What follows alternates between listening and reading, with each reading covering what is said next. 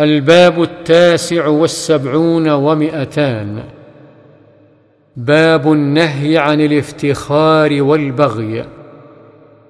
وعن عياض بن حمار رضي الله عنه قال قال رسول الله صلى الله عليه وسلم إن الله تعالى أوحى إلي أن تواضعوا حتى لا يبغي أحد على أحد ولا يفخر أحد على أحد.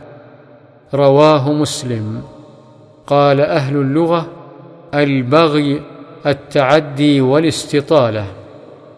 وعن أبي هريرة رضي الله عنه أن رسول الله صلى الله عليه وسلم قال إذا قال الرجل هلك الناس فهو أهلكهم.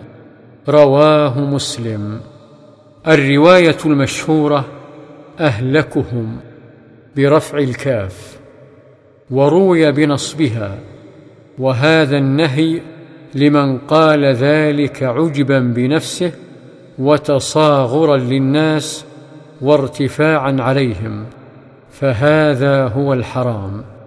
وأما من قاله لما يرى في وأما من قاله لما يرى في الناس من نقص في أمر دينهم وقاله تحزنا عليهم وعلى الدين فلا بأس به. هكذا فسره العلماء وفصلوه. وممن قاله من الأئمة الأعلام مالك بن أنس والخطابي والحميدي وآخرون. وقد أوضحته في كتاب الأذكار.